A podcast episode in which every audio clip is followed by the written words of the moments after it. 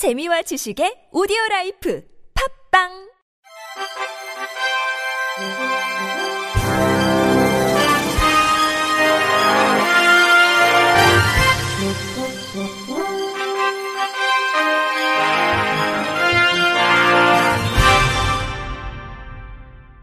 청취자 여러분 안녕하십니까? 12월 5일 화요일 K, B, I, C 뉴스입니다. 정책 사각지대에 놓인 근로자가 없는 중증 장애 경제인이 경영 활동을 지원하는 인력을 제공받을 수 있게 됐습니다. 중소벤처기업부는 오늘 국무회의에서 근로자를 사용하지 않는 중증 장애 경제인에 대해 경영 활동을 지원하는 업무 지원인 서비스의 제공 대상자 선정 및 취소, 업무 지원 범위 등을 규정하는 내용의 장애인 기업 활동 촉진법 시행령 개정안을 의결했습니다. 주요 개정 내용은 업무 지원인 서비스 제공 대상자의 선정 및 취소, 서비스의 제공 방법, 업무 지원의 범위 구체화, 업무 지원인 서비스 제공과 관련한 업무 위탁 기관 명시 등입니다. 향후 중소벤처기업부는 관련 고시를 통해 업무 지원인 서비스 세부 내용을 안내하고 해당 예산 반영을 위한 부처 간 예산 협의 후 구체적인 지원 계획을 수립할 예정입니다.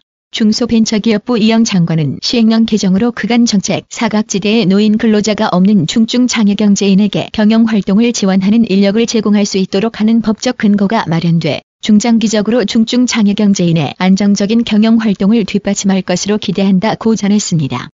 내년부터 4인 가구의 긴급복지 생계지원금이 월 162만원에서 183만 원으로 13.16% 인상됩니다. 보건복지부는 긴급복지 지원 생계지원 금액 인상과 금융재산 기준 개선 내용이 담긴 관련 고시 개정안을 내일부터 오는 18일까지 행정 예고하고 내년부터 시행한다고 밝혔습니다. 긴급복지 지원은 위기 상황 발생으로 생계 유지가 곤란한 저소득층에게 일시적으로 신속하게 생계, 주거, 의료 등을 지원하는 제도입니다. 6인 가구는 월 216만 8,300원에서 243만 7,800원으로 오르고 7인 가구 인상의 경우 1인 증가 심하다 28만 6,900원이 추가됩니다. 긴급복지 지원 대상자 선정 기준인 금융재산은 지침과 고시로 이원화된 체계를 고시로 일원화되고 내년 기준 중위소득을 반영해 가구 원수별 금융재산 금액으로 개선됩니다. 양안에 발생하는 각막 내 피세포 질환으로 시력 저하가 심해지고 각막의 반복적 부종 발생 때문에 심한 통증이 동반되는 푹스디스트로피 등 83개 질환이 국가관리 대상 희귀 질환으로 신규 지정됐습니다. 이에 따라 국가관리 대상 희귀 질환이 1165개에서 1248개로 확대됐습니다. 희귀 질환은 유병 인구가 2만 명 이하거나 진단이 어려워 유병 인구를 알 수 없는 질환입니다. 정부는 희귀질환 헬프라인 누리집을 통해 신규 지정 신청을 받고 희귀질환관리위원회의 심의를 거쳐 지정하고 있습니다. 신규 지정에 따라 내년 희귀질환자 의료비 지원 사업 대상 질환은 중증난치 질환 24개를 포함해 총 1272개로 확대됐습니다. 신규 지정된 희귀 질환은 진단에 어려움을 겪는 희귀 질환자가 신속한 진단을 통해 적기 치료를 받을 수 있도록 유전자 검사 비용을 지원하는 희귀 질환 진단 지원 사업 대상 질환에도 포함될 예정입니다.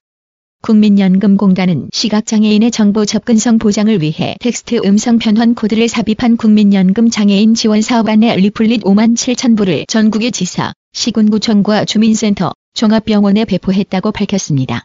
공단은 장애인 등록 심사, 장애인 활동 지원, 국민기초생활수급자 근로능력평가, 국민연금 장애연금 등 4가지 장애인 지원 사업을 수행하고 있는데 리플릿에는 수급 요건, 신청 방법, 구비 서류 등이 담겼습니다. 또 리플릿 상단 모서리마다 텍스트 음성 변환 코드를 삽입했는데 스마트폰에서 보이스 아이 앱으로 코드를 촬영하면 해당 페이지 내용을 음성으로 안내합니다. 공단 김태현 이사장은 이번에 배포한 리플릿을 통해 시각장애인이 좀 더 수월하게 이용할 수 있기를 바란다며 앞으로도 장애인이 체감할 수 있는 다양한 서비스를 제공하기 위해 노력하겠다고 전했습니다.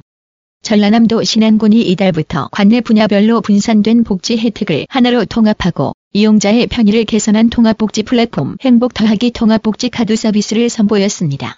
행복 더하기 통합복지 카드는 관내에 거주하는 65세 이상 노인, 장애인, 유공자, 기초생활수급자 등의 복지 대상자가 읍면사무소 방문 없이 분야별로 맞춤 복지 혜택을 신청하고 복지 카드 발급과 카드 이용 조회까지 한 번에 제공되는 통합복지 서비스입니다. 그간 국민들이 버스, 택시, 도선 등을 이용할 때 읍면사무소를 방문해 카드를 발급받아 종류별로 두세 장의 교통카드를 소지하고 다녀야 하는 불편함이 제기되었습니다. 또 신안군에서도 관내 관광지, 공중목욕탕, 이미용 등을 방문할 경우 이용객 데이터 집계가 어려워 군복지 정책 관리나 활용도가 제한적이었습니다. 앞으로 통합복지 카드 하나로 버스나 택시 등 교통 이용은 물론 생활 밀접 시설과 관광지 무료 혜택 등을 쉽게 이용할 수 있고 복지 자격의 검증이나 통합복지 카드를 신청하는 것도 행복 더하기 앱을 통해 간편하게 할 수 있게 됐습니다. 교통이나 관광지 등 시설물별 기간, 나이, 지역, 가맹점별 이용객 현황 분석을 통해 신안군만의 맞춤형 복지 정책에도 활용할 수 있을 것으로 기대됩니다.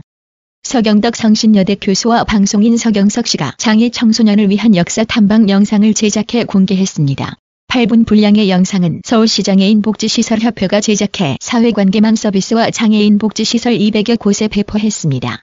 영상에서 이들은 인천의 역사를 간직하고 있는 상징적인 공간인 개항장을 중심으로 다양한 근대 건축물과 이를 활용한 관광 콘텐츠를 소개했습니다. 또 인천 감리사우터를 방문해 백범 김구 선생과 인천의 인연을 다루는 등 잘 알려지지 않은 인천의 역사 탐방 코스를 추천했습니다.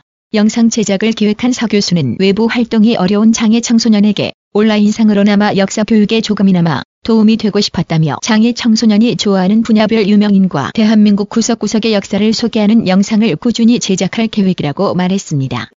끝으로 날씨입니다. 전국의 아침 기온이 영상권으로 겨울철 치고는 포근하겠습니다. 전국이 흐린 가운데 최대 5mm 안팎의 비가 내리겠고 미세먼지가 전국적으로 나쁨 수준을 보이겠습니다. 대부분 지역의 일교차가 10도 이상으로 남부지방과 제주의 일교차는 15도 내외 일부 남부 내륙의 일교차는 15도 이상 벌어지겠습니다. 이상으로 12월 5일 화요일 K, B, I, C 뉴스를 마칩니다. 지금까지 제작의 이창훈, 진행의 유미였습니다. 고맙습니다. K, B, I, C